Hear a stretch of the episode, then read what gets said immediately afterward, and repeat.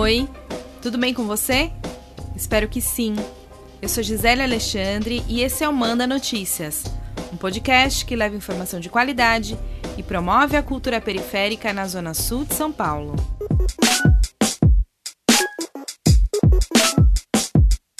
Hoje a gente continua falando sobre a substituição do Bolsa Família para o Auxílio Brasil.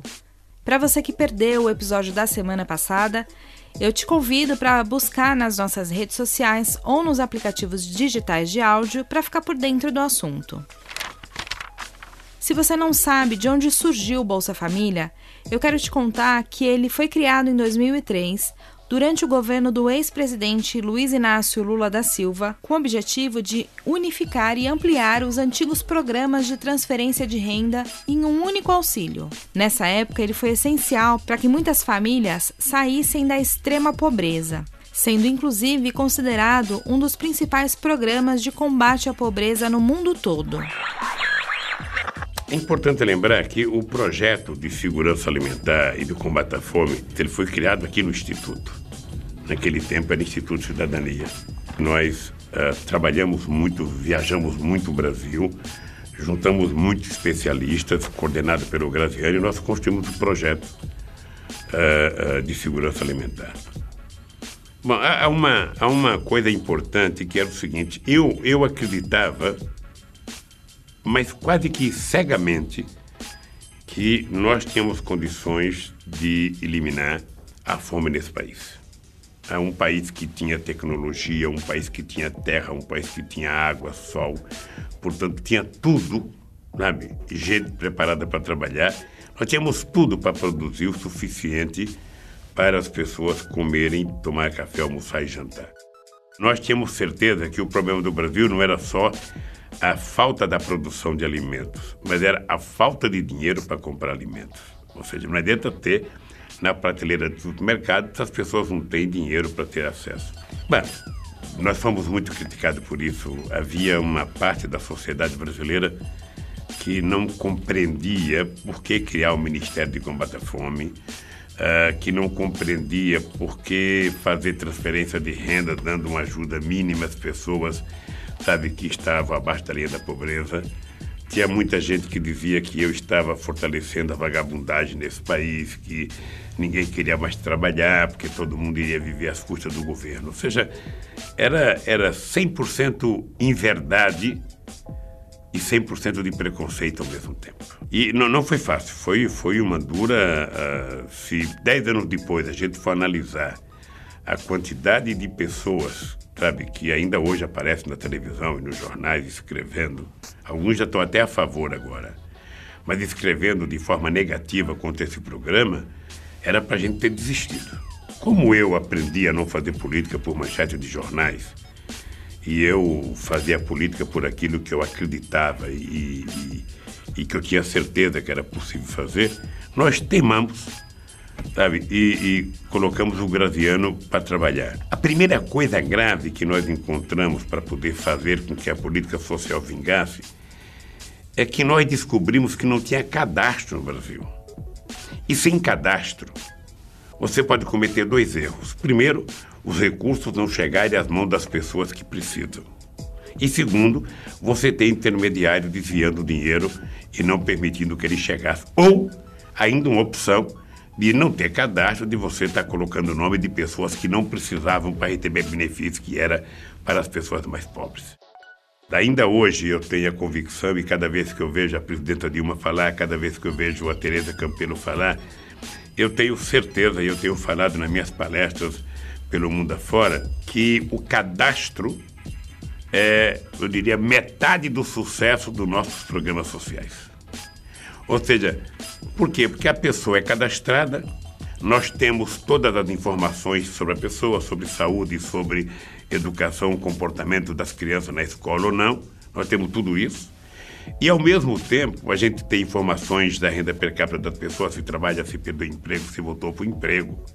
A gente tem todas as informações. E você tem um cartão magnético. E que você não permite que as pessoas fiquem refém de um político sabe, que vá lhe dar o cartão e, e ela fica devendo favor.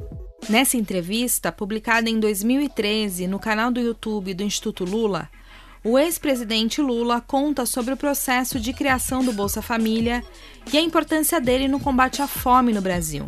Depois de passar por tantos governos, é evidente que essa política pública é de extrema importância para a população mais pobre que vive em vulnerabilidade social e, na maioria das vezes, mora nas periferias. Para entender melhor os impactos dessa mudança do Bolsa Família para o Auxílio Brasil, a gente conversou com a economista Ana Paula Guidon, que trabalha na Unicamp, que contou para a gente as diferenças básicas entre os dois programas. O Auxílio Brasil tem diversas fragilidades técnicas, com a fragmentação dos benefícios, que dificulta tanto a gestão quanto o acesso pelos beneficiários. Ele abandona a vinculação com sistemas de saúde e educação, que trouxe melhora em vários indicadores tem questões institucionais também com os municípios, o cadastro único, e no geral caminha na direção de substituir a noção de justiça social por uma visão individualista meritocrática da pobreza. E além disso tudo, ele não se coloca como uma proposta de um programa social sustentável a longo prazo, né? não tem um planejamento para o financiamento adequado. Sobre a cobertura, o Auxílio Brasil ele vai atender 17 milhões de beneficiários, o que é mais que os 14,6 milhões atuais do Bolsa Família. Só que ao mesmo tempo é insuficiente para zerar a atual fila do Bolsa Família. Ou seja, as famílias que atendem os requisitos, só que ainda não recebem benefício, ainda vão continuar desassistidas.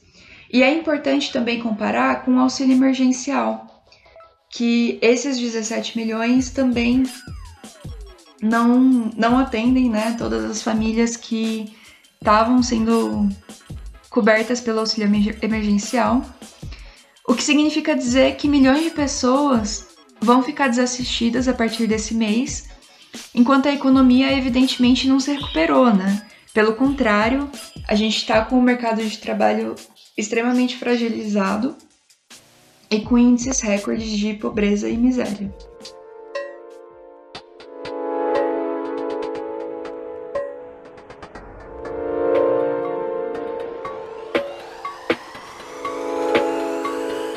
Bom, já deu para entender que essa mudança do Bolsa Família para o Auxílio Brasil não vai ser assim tão boa para a população como diz o atual governo. Ouça aí o que disse o presidente Jair Bolsonaro quando anunciou o lançamento do novo programa social. E o governo, como disse o Ciro Nogueira, agora há pouco, com seu olhar para os menos favorecidos ou mais desfavorecidos, quando 38 milhões de pessoas perderam a sua renda porque eram informais, o governo veio com o programa do auxílio emergencial.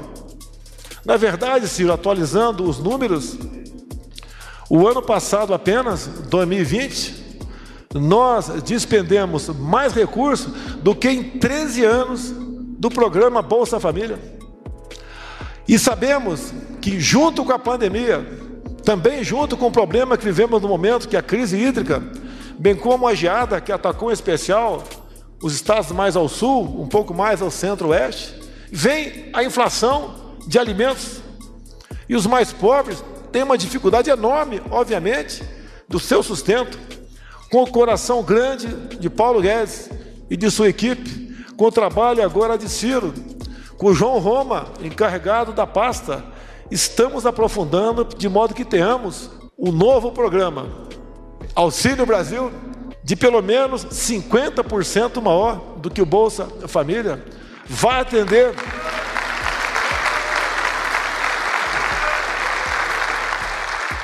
De acordo com informações do Ministério da Cidadania, em junho de 2021, o programa Bolsa Família atendeu 14 milhões e 690 mil famílias com um investimento de 4,12 milhões de reais. Se o Bolsa Família já é tão bem estabelecido no país, por que então o governo decidiu substituí-lo? A gente fez essa pergunta para a nossa especialista Ana Paula. Essa substituição ela vem na esteira de outras mudanças que o governo Bolsonaro está fazendo para tirar a marca dos governos petistas das políticas sociais que ele antes tanto criticava, para agora colocar a sua marca pensando na reeleição, né? Que inclusive é o que ele não parou de pensar desde que ele foi eleito. Então, você acaba pegando um programa social que estava super bem estabelecido há 18 anos, com milhares de pesquisas sobre o impacto, sobre o desenho, e no lugar você coloca um experimentalismo eleitoreiro, né?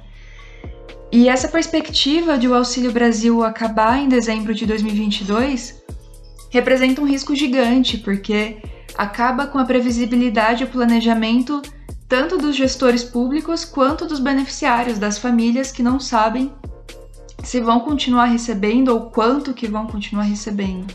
É, a princípio, nada impede que em 2023 os beneficiários fiquem completamente abandonados, e principalmente na possibilidade de um segundo mandato do Bolsonaro, que os cientistas políticos apontam como sendo ainda mais arriscado que o primeiro em termos de autoritarismo.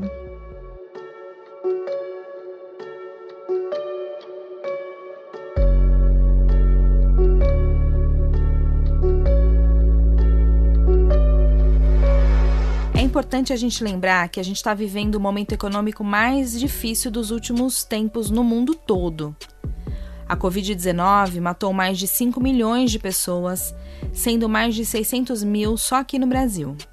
De acordo com dados do IBGE, no segundo trimestre de 2021, chegamos em 14,4 milhões de desempregados no país todo, o Inquérito Nacional sobre Insegurança Alimentar no contexto da pandemia da Covid-19, realizado pela Rede Brasileira de Pesquisas em Soberania e Segurança Alimentar e Nutricional, divulgado em abril desse ano, indica que em 2020 cerca de 19 milhões de brasileiros passaram fome e mais da metade dos domicílios no país enfrentaram algum grau de insegurança alimentar.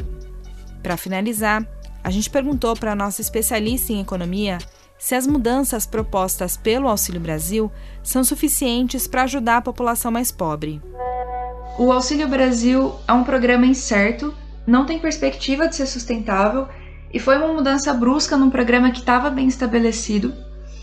E além de jogar fora vários avanços, várias conquistas do Bolsa Família, o Auxílio Brasil ele também não resolve várias lacunas que já existiam. Então, por exemplo, a falta de um reajuste automático das linhas de pobreza, ou a falta de um mecanismo que corrige os benefícios pela inflação, ou a, a questão das filas, né? Continuar permitindo que existam filas. Então, são também questões, problemas do Bolsa Família, só que o Auxílio Brasil ele não resolve.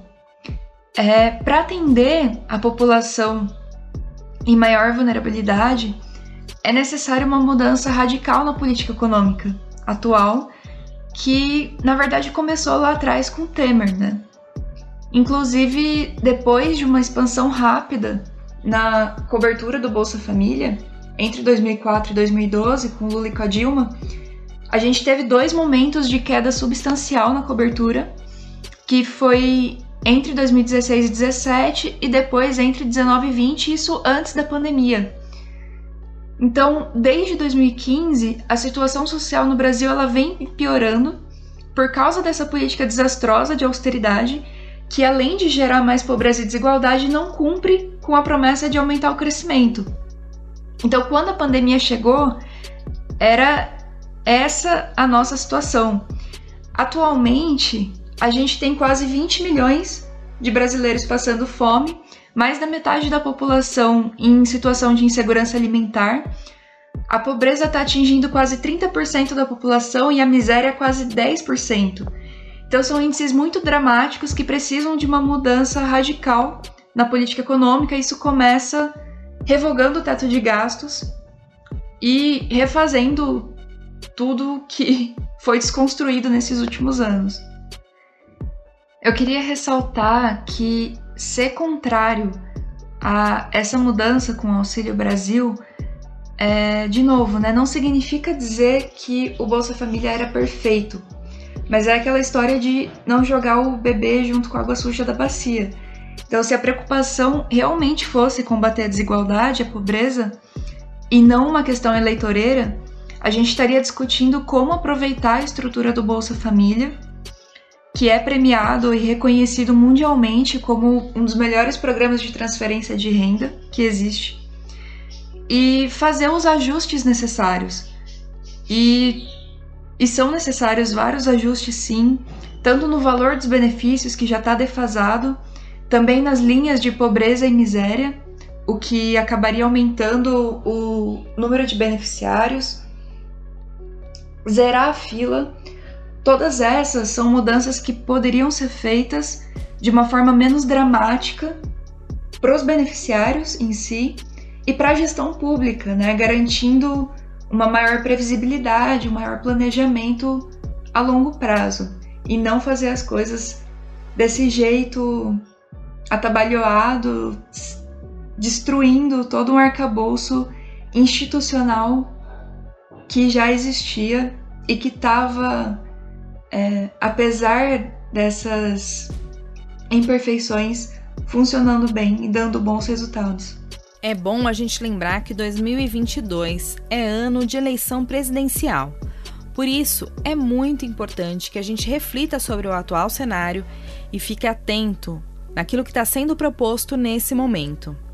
Isso é fundamental para que a gente não cometa os mesmos erros do passado e faça uma escolha consciente para que o futuro seja melhor.